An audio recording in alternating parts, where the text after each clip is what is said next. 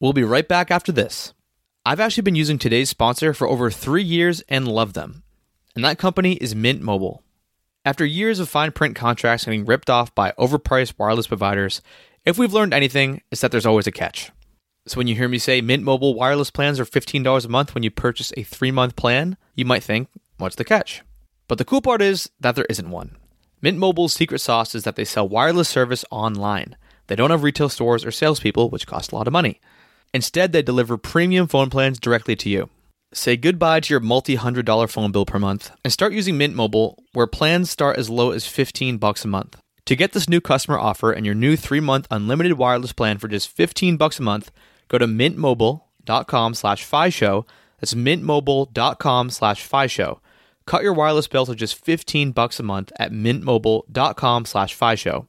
$45 upfront payment required, equivalent to $15 a month. New customers on first three month plan only. Speed slower, above 40 gigabytes on unlimited plan. Additional taxes, fees, and restrictions apply. See Mint Mobile for details.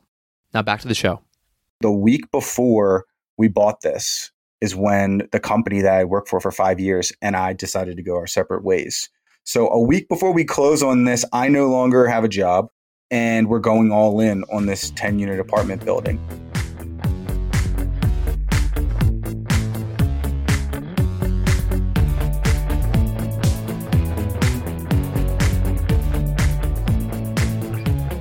Welcome to the FI Show, where you get a behind the scenes look into financial independence. Here's your host, Cody and Justin.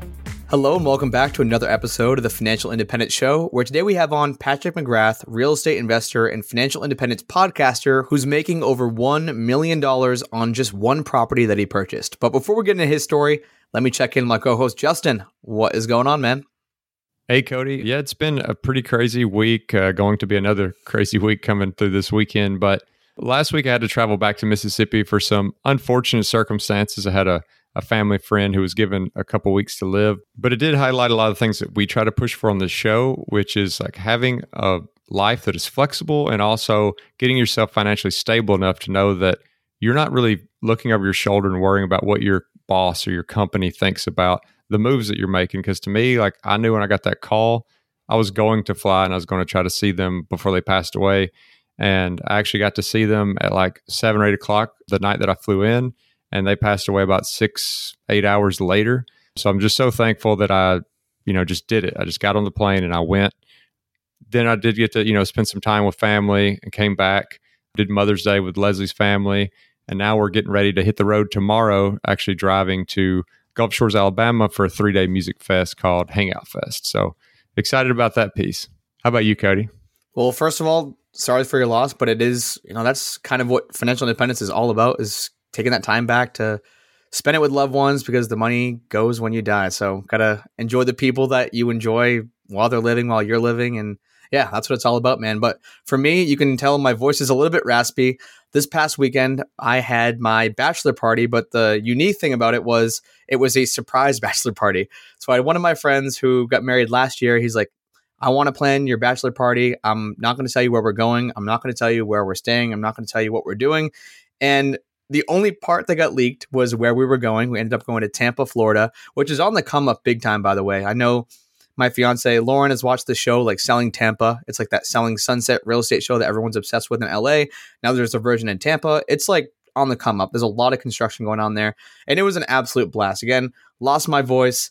Definitely need a little bit of like a food cleanse and not drinking alcohol for a little while because there was a, a lot of that going on. But great group of guys. We had a ton of fun. We had like a boat cruise and we had all these different activities that they had planned for me that I just kind of, I was just rolling with the punches. I had no idea what we were doing day to day, but it ended up being an awesome trip. And now I am back home gearing up for our big leave to Bali, which is kind of like, me and my fiance Lauren we're doing like an elopement slash honeymoon hybrid thing. We are doing like our vows and we hired videographers and photographers getting married. Well, we're actually doing the official paperwork here on the mainland just because it was like going to be a huge pain to do it over there. But doing the paperwork here, go over there, do like the ceremony, the vows. We again hired like this whole crew to capture it that we're going to show at our reception later on in August. So yeah, there's a lot of stuff going on for me too. It seems like we're as much as we say we're not going to do stuff, Justin, we're like, this is the year I'm going to slow down a bit. It just, it always happens. Like we're traveling every other week and then we have like this thing going on, that thing going on. But again, it's that's a first world problem that we're complaining about here. Absolutely. But Justin, that's enough about us and what we have going on. Let's talk about our guest for today, Patrick McGrath. So, what I like about Patrick and why I wanted to have him on the show is he kind of ties in real estate to financial independence. Now, we've definitely had some folks on the show who have done that before, but usually it's like either or. Someone's like really going down just the index fund, financial independence, nest egg route, or someone's just like gung ho real estate, but they don't really talk about the expenses side of things as much. They're not thinking about it with like the financial independence lens on. And that's what I love about Patrick. Like we really dive into the numbers. He gets into specific deals. He talks about like if I have this much cash flow with this much deal, like these are the metrics I use. This is what's going to allow me to hit financial independence. And the one thing, if you stay to the end, that's really cool is he is buying a property or he bought a property that's going to be making him over a million dollars. So there's a lot in here. And for me, one thing that really stood out, which ties into that million dollar property that you just mentioned, Cody, is kind of locality, like knowing your network, knowing your people. Like he found this deal by hearing a conversation and then digging into it. And it's something where an investor from out of town or somewhere else may have never come across this kind of deal. I'm actually looking at a property right now in Mississippi that, you know, is not even for sale. Um, it's just something that we saw, we dug into it. My dad looked up who owned it, and I was like, "Wait, I know that guy. Like, I used to go to camp with this dude." And so I call him, and he's like, yeah, I would sell it, you know? and so those type of things are something that really can't be taught and it can't be you can't like just copy from someone else exactly. Like you can't go buy the same property they bought. But if you keep your, you know, kind of ear to the ground, as they say, and you use your network, you never know when some of those deals might pop up. So be the expert in your own network, be the expert in your own area. And if you want to hear more from Patrick, listen to his podcast, keep up with his social media, or share this episode with a friend, you can do that at thefishow.com slash Patrick. That's thefishow.com slash P-A-T-R-I-C-K. Take it away, Patrick. In my household, it was a single parent earned income kind of household. So my dad was the one that worked. My mom was a stay at home mom with us four kids. So I always kind of saw it from that aspect, you know. And um, my dad always talked about money because it was it was just prevalent. You know, he's in the tech area, and one of the life lessons that he always taught me was you always pay yourself first. And as I started working and going through my career, I really saw how that made such a huge impact on where I am today. And that's one of those things that I cherish is at first you're kind of like, oh, pay yourself first. That sounds easy and doesn't sound like it's really going to make that much sense. But when you start off paying yourself that five or 10% first, it starts to grow as your income grows, as your side hustle grows, and then you start increasing that percentage. And that really has a huge impact on your overall financial journey. And that's the one that I think makes the most sense to me and was something that was a huge, huge impact on the way that I kind of grew up and what I still do now by always paying myself first. And as you were growing up, what were some of the the interests you have, like the occupational interests, the things that you thought you really wanted to do in life? That's a really good question. I mean, I think when I was kind of growing up, I initially wanted to go to school for information system security because that's what my dad does works on computers and I was like, well, he's making good money and is able to support this family like I should go do that. So uh, I signed up for college and started taking the classes and would sit down and just ask the guy next to me or gal next to me like, "Hey, how was your weekend?" you know, this and that. And our personalities just did not jive on a level where I was like, "Look, I'm interested in this field, but I'm also like a people person. And I could just tell from just taking those classes that I wasn't going to jive with the people around me throughout my career. And that actually made me like totally rethink and revamp my whole like outlook on career wise. And that's kind of what led me into sales. So let's talk about that for a second because sales, Justin and I have talked about this on many of podcast episodes before. I think it's probably one of the best like W 2 roles where you have like the highest amount of money you can possibly earn. Because if you're in a sales job and you have like these unlimited commissions, like you're paid on performance, like a lot of other W two salary jobs unfortunately aren't. So was that your experience in sales? Did you start crushing it out of the gate and like you just love talking to people, or you talk about how sales went for you during those early years? Yeah. So interestingly enough, I was working at an insurance company. I mean, I cut grass, I did all this kind of stuff.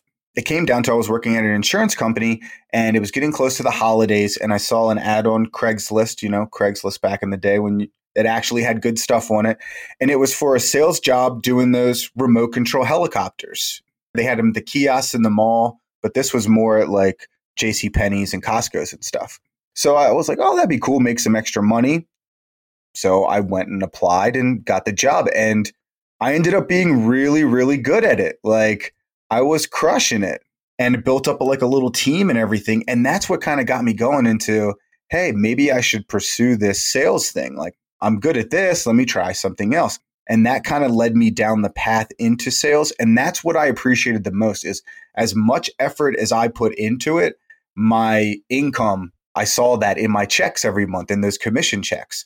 And it sucked working that W 2 job, that nine to five, where no matter what you did, how much effort you put in all year long, when review time came, they'd be like, well, 182 days ago, you got stuck in traffic and you showed up late, or you took your lunch break a little too long, and we were going to give you 5%, but we got to give you that three, you know, because you're average. And it's just like, oh my gosh, I'm never going to see this.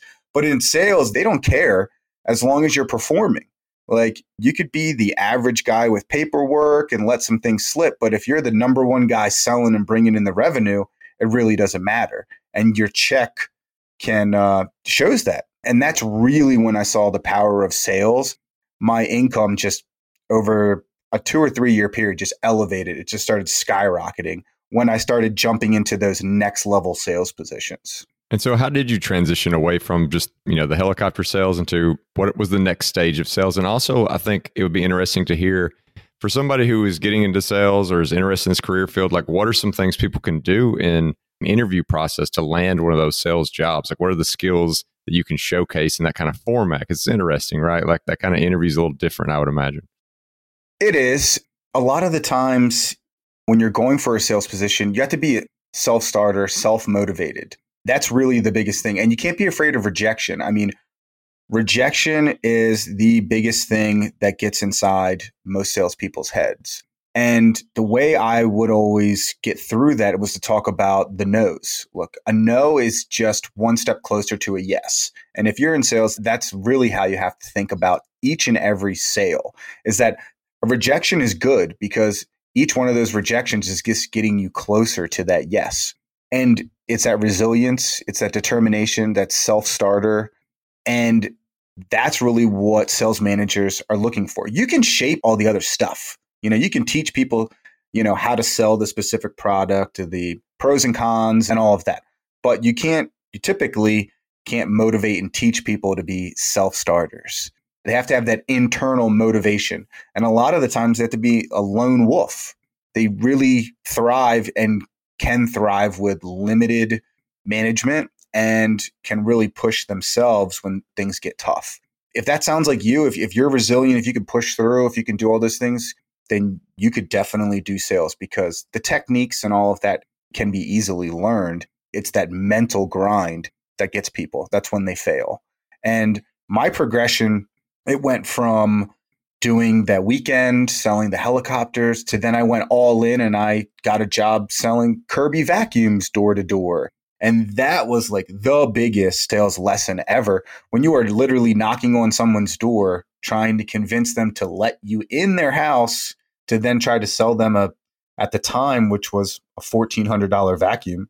This is like 15 years ago or more actually. That's rejection all day. Just in your face in your face in your face. I did that for a few months and realized okay this was not for me but then that led me down to the next path.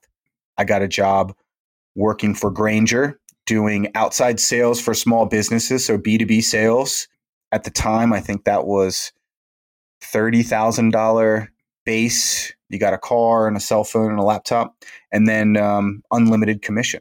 So that's it. That that's kind of how the progression went. It went from just doing a side gig to quitting and going all in, doing one of the hardest types of sales, to then going and working for a bigger, you know, Fortune 100 company. And then I started working for smaller companies getting more niche down instead of going with you know a million products down to just you know five or ten specific products i did a 401k sales payroll sales and then i went down even more to a really small company selling, you know, two product lines, making even more money as a regional sales manager. So the progression just, you know, every every year 18 months would crush it at my job. All right, it's time to go to the next one. Let, let, let, let's let's step up and learn something new. And that was really the progression. It was just changing every 18 to 24 months. I think it's really interesting to kind of walk through your sales career because, you know, you're a real estate guy on social media and a lot of people probably know you as like the guy who got 35 doors, $5 million assets under management. But kind of hearing this full background, you can kind of start to draw lines between some of those skills that you were learning in those early sales jobs and like the things that have probably made you successful in real estate, like negotiations and sales and getting rejected over and over and over again.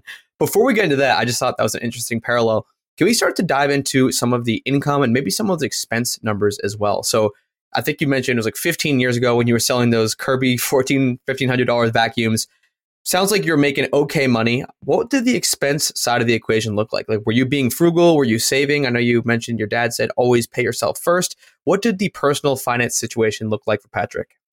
I mean, at the time, I don't even think there was any savings or anything kind of going on. It was just, you know, you're 18, 19, 20 years old, just trying to figure out life. I think I bought my first car brand new.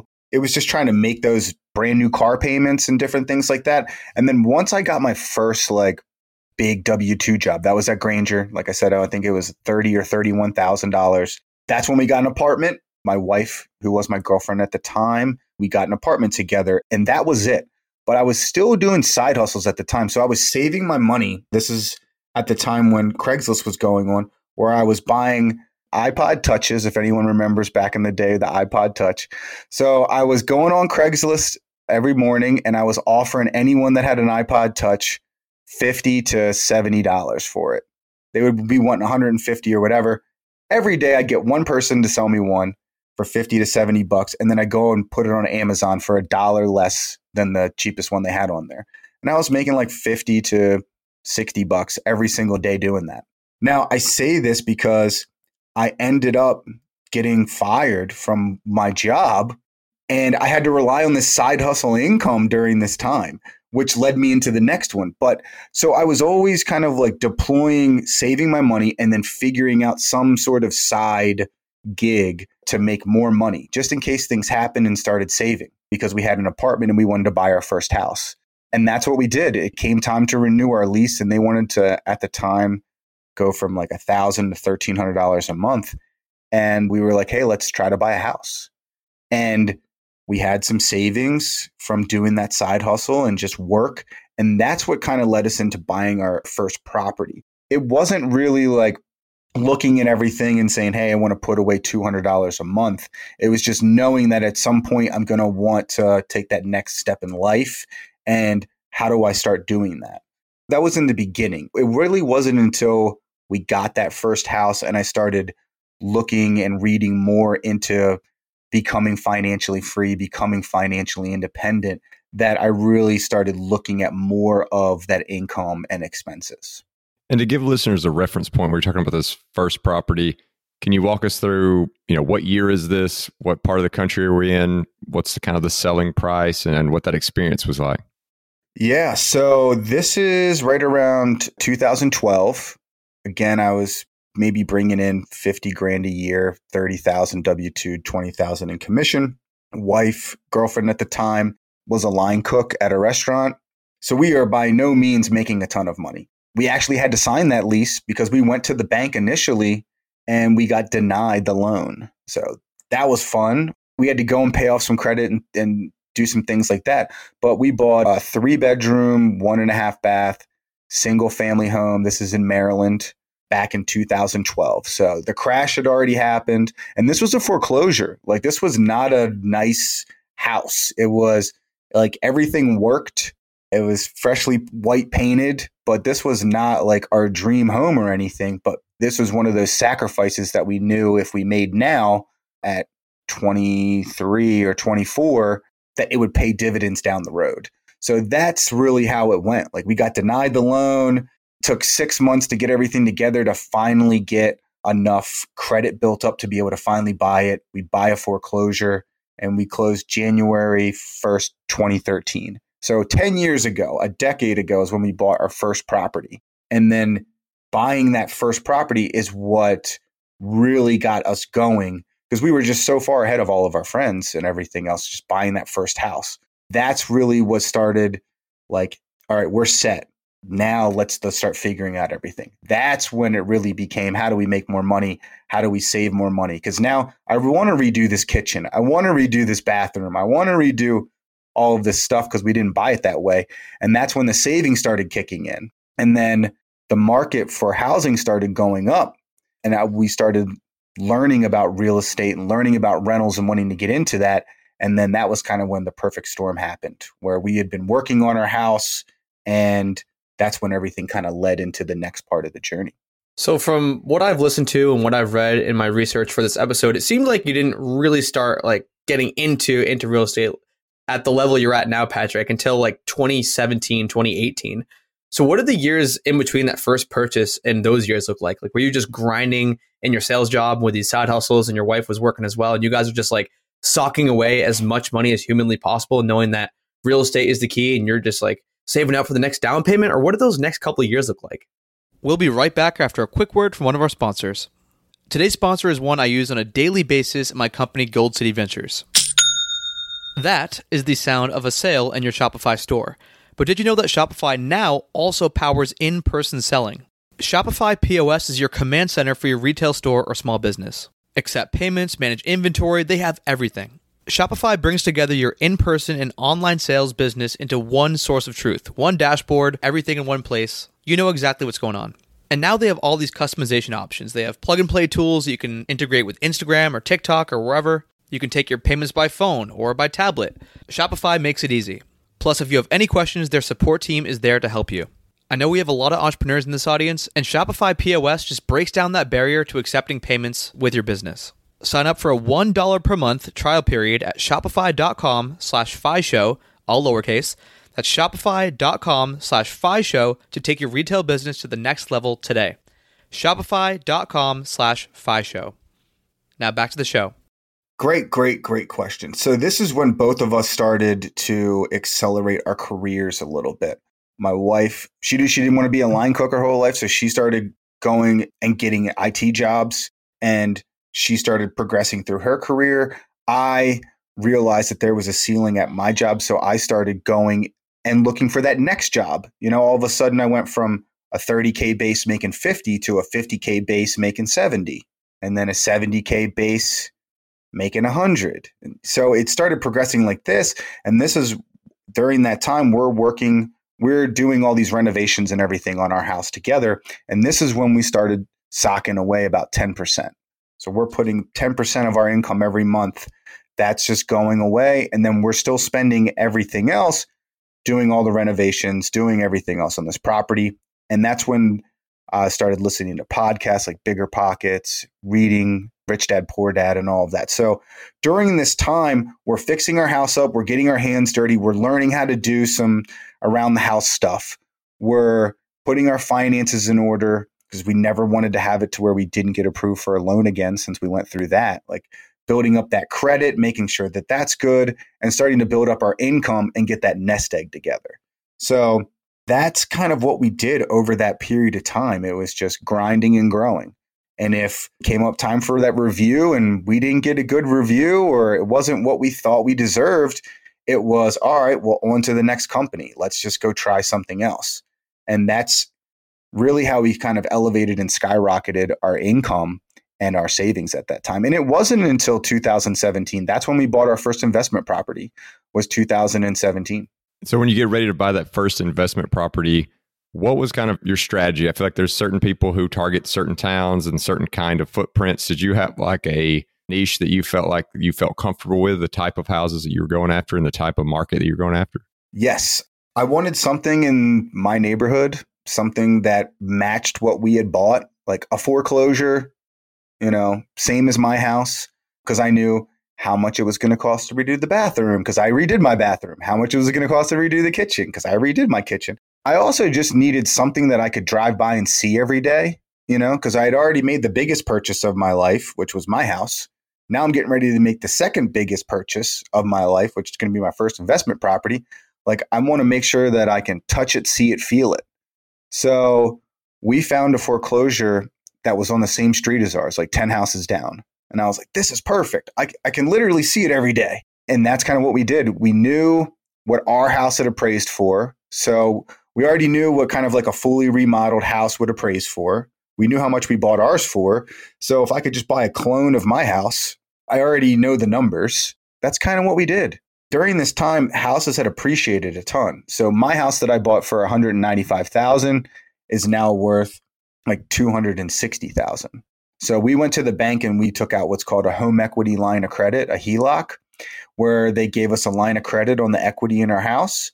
And we used part of that to help us fund that first investment property. So we had our savings that we're going to use for the renovations, but we used the equity in our house as the down payment to buy our first investment property. So that's really how we started. We used all the hard work for the last four years that we built up in our house and we used all the hard work for the last four years of saving and combined it all together and just kind of you could say rolled the dice but we knew enough because we had already did it on that same block just with our personal house could you just quickly reiterate the HELOC part? Because I think we've talked about HELOCs. People have heard of a home equity line of credit, but you just talk about how that works. So there's something about you know the gap between how much equity you had in your house and how much the house was worth, and then like you go to a bank and get the home equity line of credit, but like you know, how do you do that? What percentage are they giving you? How much money are they actually giving you of that equity you've built up? Just give us all the deets.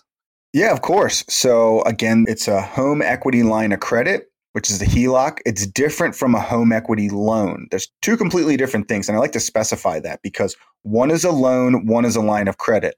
The line of credit is like a credit card. You use it, you pay it off, you can use it again. Okay. And you only pay when you use it. So you could have a $50,000 line of credit and never use it and never pay a penny. You could get a home equity loan and that means they just deposit the 50 grand into your account and I'm using 50 grand as just a nice round number and you have to pay on that every month. So basically how it works is you have your house that you buy for 200,000, you put some work into it, it's worth 300,000. You go to the bank and you say, "Hey, I want to apply for a home equity line of credit." they will do an appraisal on your house and they say, hey, your house is worth 300,000. This is great. So what they'll do is they'll typically give you anywhere from 80 to 95% of the value of your property. So if we do some quick math here, 90% just for easy numbers, 300,000 times 90%, 270. So you bought your house for 200, it was worth 300, 270. So the bank will give you a line of credit for $70,000 on your house. So you have your mortgage, then you have the line of credit on top of that. So then you can use that $70,000 for anything. You can go buy an investment property, you can invest it. A lot of people do dumb stuff like buy RVs and boats and cars and things like that, which I do not recommend. But but that's how it works. And basically you get 10 years to use it. So you can pull that money, repay that money, and you have 10 years to use it. And at the end of the 10 years, whatever the balance is that's left on there, then you have the next 10 years to pay that off. And you're only paying interest only. So no principal for that first 10 years. So that kind of breaks down how you can access the equity in your home, how you can utilize that to help fund some of your investments, whether it's real estate whether it's any other sort of business adventure that you want to go into. And just to give people an an idea, ballpark of what kind of maybe interest rates they'd have to pay, is there any correlation between this and the mortgage rate, or is it kind of variable based on the current economic environment and what going rates are? So typically, you are going to pay anywhere from a half to a full percent more than what the mortgage rates are, like interest rates are but a lot of times they'll do an introductory rate. So, for instance, last year I took out a home equity line of credit on my primary residence that I'm in now, and they gave us 2% for 48 months locked in. And then it's prime plus one. So, whatever the interest rate is in four years plus 1, that's what we have to pay. So, that's how you can kind of gauge what you're going to get. It's typically a half to a full percentage point more. But again, you're only paying that on what you use. Okay. Okay. So in this example, we'll just use that same like the two hundred thousand dollar house that you put some money into now it's worth three hundred thousand dollars. The bank's like, okay, the ninety percent, so two seventy minus the two hundred that you have in debt, we're going to give you seventy thousand dollars. But you know, if you're using that seventy thousand dollars as a down payment rather than seventy thousand dollars you save it up in the bank account, now you have this kind of like additional mortgage payment. Kind of, you're paying down that line of credit. So, what was your thought process going into that next property? Like, were you going to try to do the same thing you did with that original property, where you fix it up, get it reappraised, then hopefully you can pay back that line of credit in full, or do you just budget like the price to rent is just so good here that who cares that I'm paying this like extra line of credit payment? Or I guess what was just the math going into that decision? That's a great question. So the math was that our mortgage payment at the time was going to be like $1,300 a month. And I knew we could get it rented for $2,000 a month. So there was a $700 a month delta in between. And the HELOC payment was, I think at the time, like $225. So if you take that out, there's about $475 a month cash flow that was there. So I knew that we were going to be able to have the property pay for the HELOC expense that I used for the down payment. And we were still going to be able to bring in some money once it was all renovated. So that's kind of where we were at. We bought that first investment property for $175,000. We put 30,000 into it and then your closing costs. So I was in it for 215. It appraised for 290. So we did pretty well. We did we made 75 basically $75,000 in equity on that first property and it was bringing in $700 a month and we were getting about $475 a month afterwards after all of the expenses and all of that. So that was our first kind of thing like we created $75,000 in equity which is your net worth. We're getting $500 a month. This is great that was the proof of concept. You know, once we got our renter in there and they actually started making the payments, because that's the thing everyone's so scared about. Like, what happens if I put someone in my house and then they don't pay? Well, they did pay. And then because we redid everything, there we didn't really have any problems. And it was like, hey, let's do this again. That's kind of what we did. Funny story though. Typically, when you buy your first investment property, it's got to be the best property. So we made ours the best property. And by making it the best property, we made it better than our house that we were living in right down the street. Like at the end of it, my wife's like, man, this place is nicer than our house. Like, so we actually ended up moving into the house we bought down the street as our investment property and we rented out our first house. Hmm. That one became the first rental property. We lived there for a year and then we moved. But it was just so funny. Like we just made it so nice. We're like, our rental property has to be the best, best, best and it turned out to be really nice. But you know, we made some mistakes, but it worked out. And just like speaking of those mistakes and the way you did that first one, like what are the th- ways that you did things differently for the follow-on properties? Like, did you continue to use this HELOC method? Did you try some other methods? Like, what was just kind of different about your strategy after you learned so much from that first one? After the first one, we just learned that one, we had to pick who our ideal tenant was or client was. So who we were catering to in that specific property and then how to do our renovations and more budget style. I don't mean cheap, I just mean it fit inside of our budget to make everything work. People want clean, they want safe, and they want like a fresh feeling. You know, as long as things are fresh, clean, safe, like everything works, everything is good. It looks a little modern.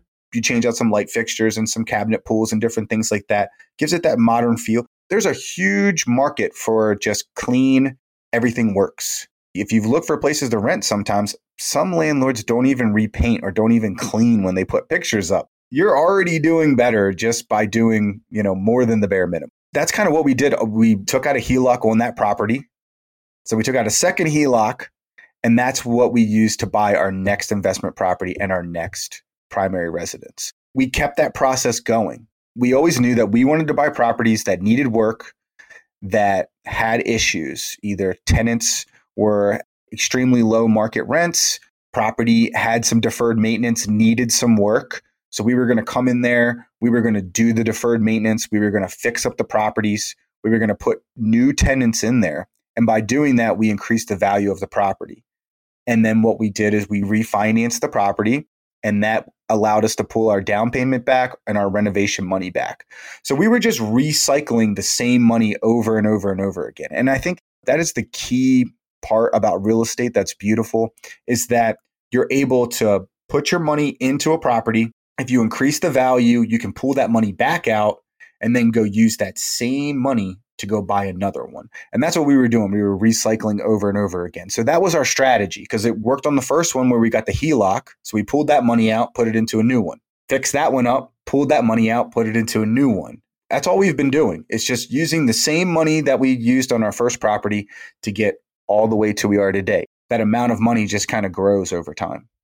And I know a lot of things changed when you got the 10 unit, and I do want to talk about that in a second. But before we get there, I just want to ask so, are you doing all of the renovations yourself? Are you doing all of the like property management, tenant screening? Are you just like soup to nuts? You guys are handling everything?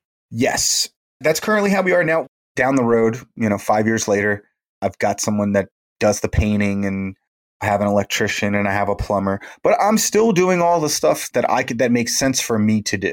But we are managing everything. I'm the one that screens all the tenants. I'm the one that takes all the pictures and videos. I'm the one that handles all the leases. Danielle, she's the one that makes sure everybody gets paid. Like it's become more of a well-oiled machine. But you can. I mean, we have 35 tenants right now and we manage it all ourselves. If you grow over time and you put your systems and everything in place, it kind of falls into place and becomes a habit. And if you had to estimate now that you do have these systems in place and you're managing 35 tenants, how many hours a week would you say you're having to put into this? If I didn't have any like renovations going on or anything, like if it was just 100%, everything was leased up and we weren't continuing to grow, maybe an hour, maybe two. Really, it's not as time intensive as people seem to believe. I was just about to say I haven't gotten one call at like two in the morning, but I did like four months ago, but that was in like five years, you know you really don't have those crazy issues, those horror stories. Everybody always remembers the negative instead of the positive. Okay, so now I want to jump back to the 10 unit because I think a lot of people can conceptualize like, you know, I get what Patrick's doing. Like, he bought that first house, him and his girlfriend, now wife, fixed it up. You know, they understand the HELOC, then you did it again, then you did it again. But jumping from those single family properties to like acquiring a 10 unit, I think I heard you in a couple podcasts say like that was kind of the changing point. That was the light bulb moment in real estate for you. Could you just kind of talk about that and you know what it took to make that transition? Yeah, it was really crazy because at that particular time, we had those first two properties that we talked about. We had a three unit, that was the next one after that, and then we had a four unit. So I think at the time we had like nine total rentals, only four properties. Part of that 10 unit was a commercial space that was a hair salon. And my wife, Danielle, she would get her hair done there. So she's there at the hair salon and doing what I believe most ladies do at hair salons is they chat. and they're chatting and come to find out the hair salon is moving to a new place. She goes, Well, why are you thinking about moving? She says, Oh, well, the landlord's thinking about selling and I don't really know what's going to happen. So Danielle comes back from getting her hair done. She was like, Landlord's thinking about selling this place. I was like, Holy crap. Well, did you find out the information? Like, I don't know how we're going to buy this, but this is kind of like what the next step is. So, needless to say, she got the information and we started going about looking into how to buy something like this. And that's really how we found it was all through Danielle getting her hair done. So, touche on that. You'll find leads anywhere. Anywhere. anywhere. So the purchase price was $850,000. The seller was not willing to do any seller financing or anything. That's when the seller will hold some equity so you can bring less money to the table. They weren't willing to do any of this. So just imagine an $850,000 purchase. I have to come up with 25%, which is $215,000. I'm like, where am I getting this money from? Like, I don't have 215,000 just lying around. But I did have a couple properties in my portfolio. The prices had increased quite a bit. And it was our first house and our first investment property.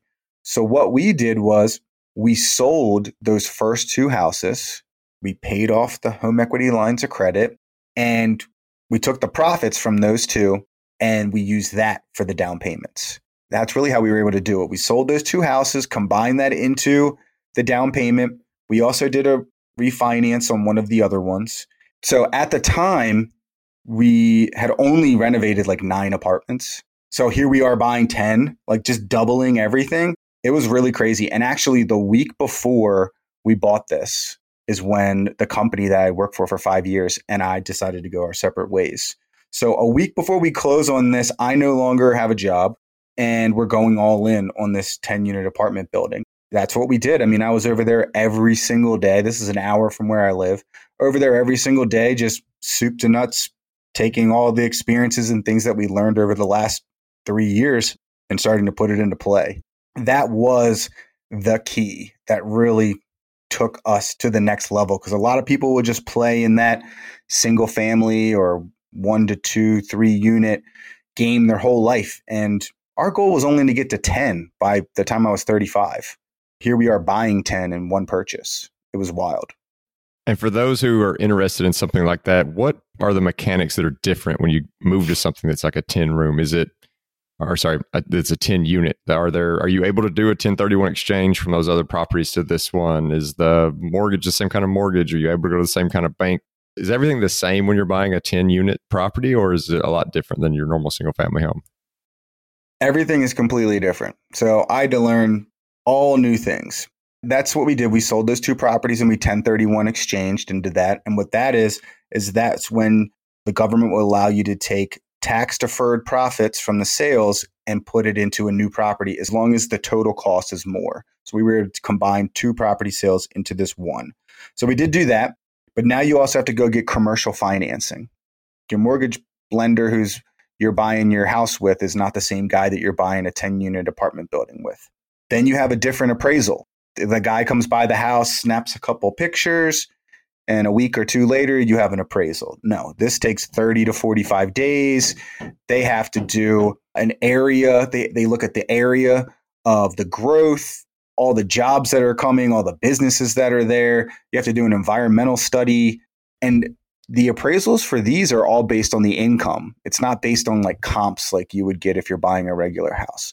So there's a whole slew of things that are all different. So we had to learn all of this. I mean, an inspection instead of you paying three hundred dollars for an inspection, now it's three thousand. Like everything's thousands of dollars. It's like, oh, appraisal, that's three thousand. Oh, inspection, that's three thousand. You know, so before you even get into all of this, you're probably six to ten thousand dollars in, not even knowing if you're going to have a deal or not. So it is completely different and the process is very unique on going through with something like this. And it, it, takes a really long time. I mean they have to vet you. You have to have a net worth equal to the value of the property. So this is where partnerships come in where we partnered up with my dad on something like this because he had that net worth to be able to sign on to something like this. So you step into this whole new realm of things but it was all 100% worth it and so obviously this had to have been some kind of a home run deal for you to go in 1031 those original two properties. You said you refied another one. Like the numbers on this must have been phenomenal for you to kind of take all those risks. And at the same time, you lose your job or you quit your job. I'm not exactly sure how it shook out, but a week before this thing closed. So we kind of dive into the numbers on this thing and you know hopefully it was a home run because now it sounds like you no longer have a six figure sales job that you were relying on before for down payments and things. Exactly. Yeah. So it, it ended up being a home run. It actually ended up being better than we had initially even thought it could be, surprisingly enough. So when we bought this, we, we paid $850,000 for it.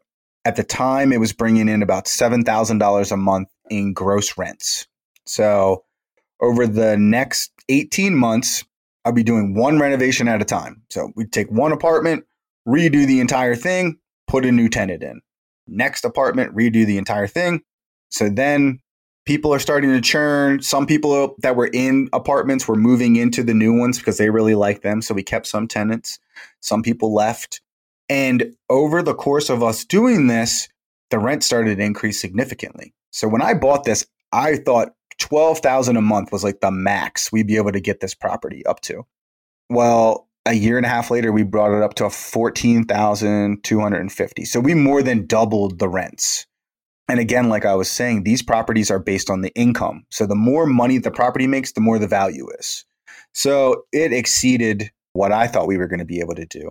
So we went back and it was time to refinance. Mind you, I had that 250,000 tied up in here and then we spent about another 100 of renovations. Now, this hundred is straight coming out of our pocket. So this another hundred thousand dollars we put into it. So I'm three hundred and fifty thousand dollars into this property.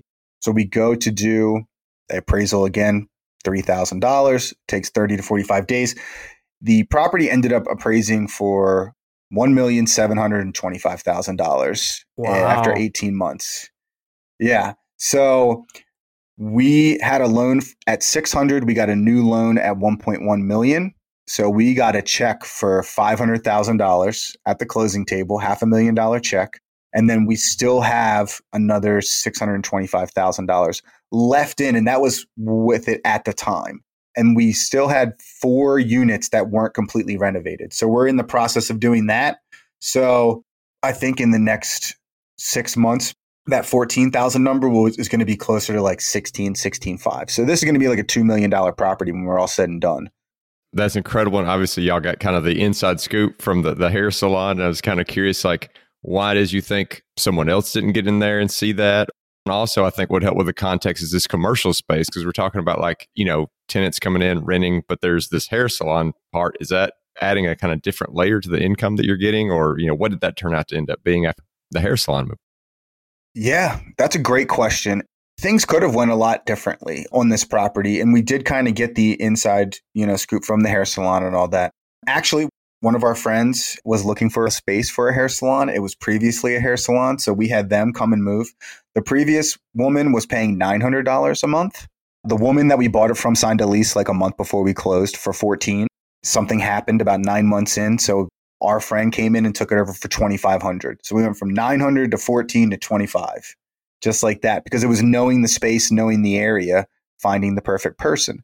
And that's really what real estate's a lot about is seeing opportunities where others don't uh, envisioning things or having the opportunities when they come being able to strike. And that's what we were able to do. So that's kind of what happened with that commercial space.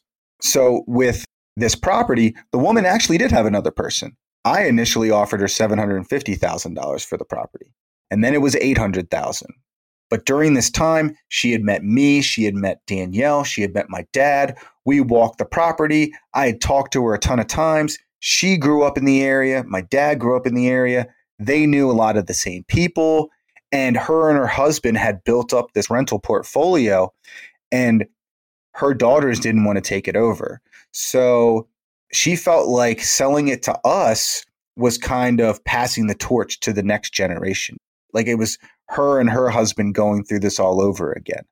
So I called her up and I told her like, "Hey, 800, we take it." She goes, "Well, I have an offer for 850 and I'm going to take it. I haven't signed it yet."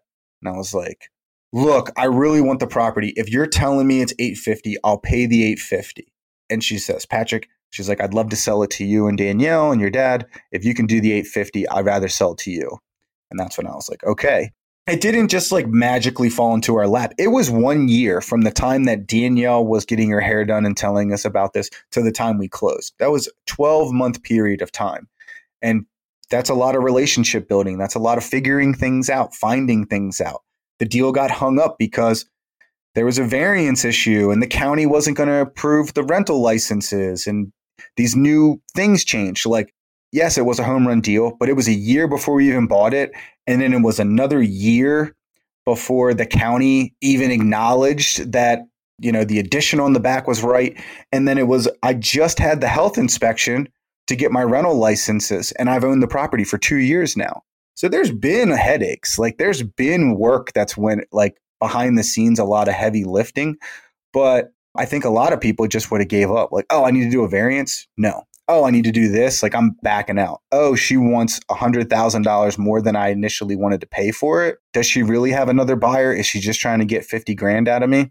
Like, I could have looked at all those different things and just walked away. But because of the experience that I had with the market, with doing these other properties, it led me to know like I really believe in this one. I think, and I'm fairly certain it's a good deal. And it ended up being a really, really, really great deal. This property is going to make us over a million dollars. That's one property. Man, you are just absolutely crushing it. We are starting to round out the episode as we come to the end of our time, but like I said before, I'm just seeing so many parallels. I know you mentioned like the reason why you were maybe so persistent was from the previous properties. Maybe it's from selling those little helicopter things. Like it's it's just getting over the hurdle, getting over the nose. Like something comes up, you just kind of figure out a way to get through it and get onto the next thing. So seriously appreciate you coming on. And I know you share everything super publicly. I think I just saw you post recently.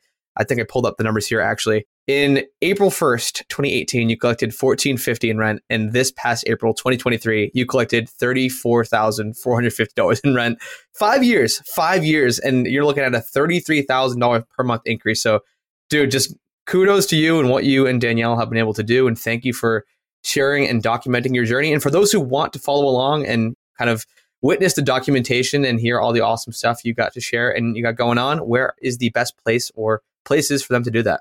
Thank you guys so much for having me on. The best place is really our Instagram page, which is Rental Property Couple. Share things, answer questions every Friday and Saturday, all of that. Also have a podcast that's more real estate related. So if anyone's listening that, you know, wants to get an education in kind of all the stuff we just talked about, it's called the Real FI Podcast.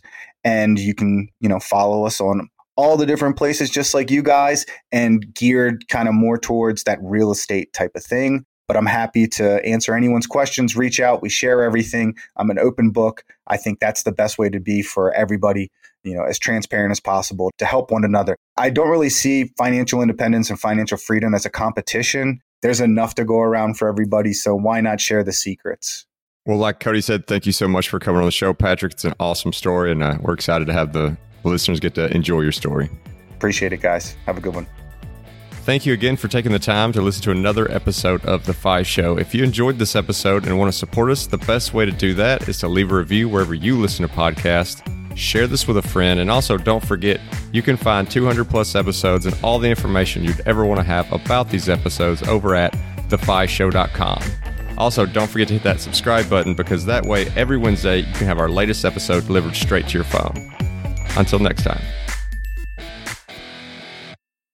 Hey, real quick before you go, I just want to remind you that I have made my personal like budget and net worth tracking spreadsheet available, the very same one that I use to track my net worth from $38,000 to over $1.2 million available for free on our website at thefishow.com slash spreadsheet. So you can go download that today. That's thefishow.com slash spreadsheet.